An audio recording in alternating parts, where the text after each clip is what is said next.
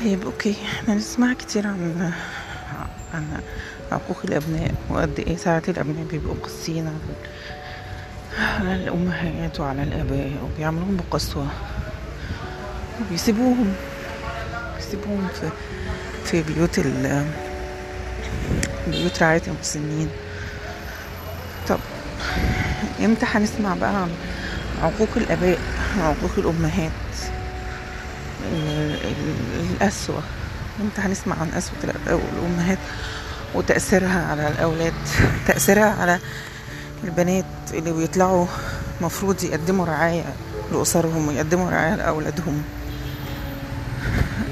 ده يا ترى تأثيره إيه؟ يا ترى تأثيره إيه؟ وهي سلسلة للأسف إن هي سلسلة مستمرة يعني. يعني أسرة بينشأ فيها أولاد بيتعرضوا لقسوة من الأب والأم اللي هما مصدر الرعاية الأول والحنية الأول. آه، فبيطلعوا إن ده مفهومهم عن تقديم الرعاية وده مفهومهم عن آه، شكل ال- الأسرة وشكل تقديم الدعم.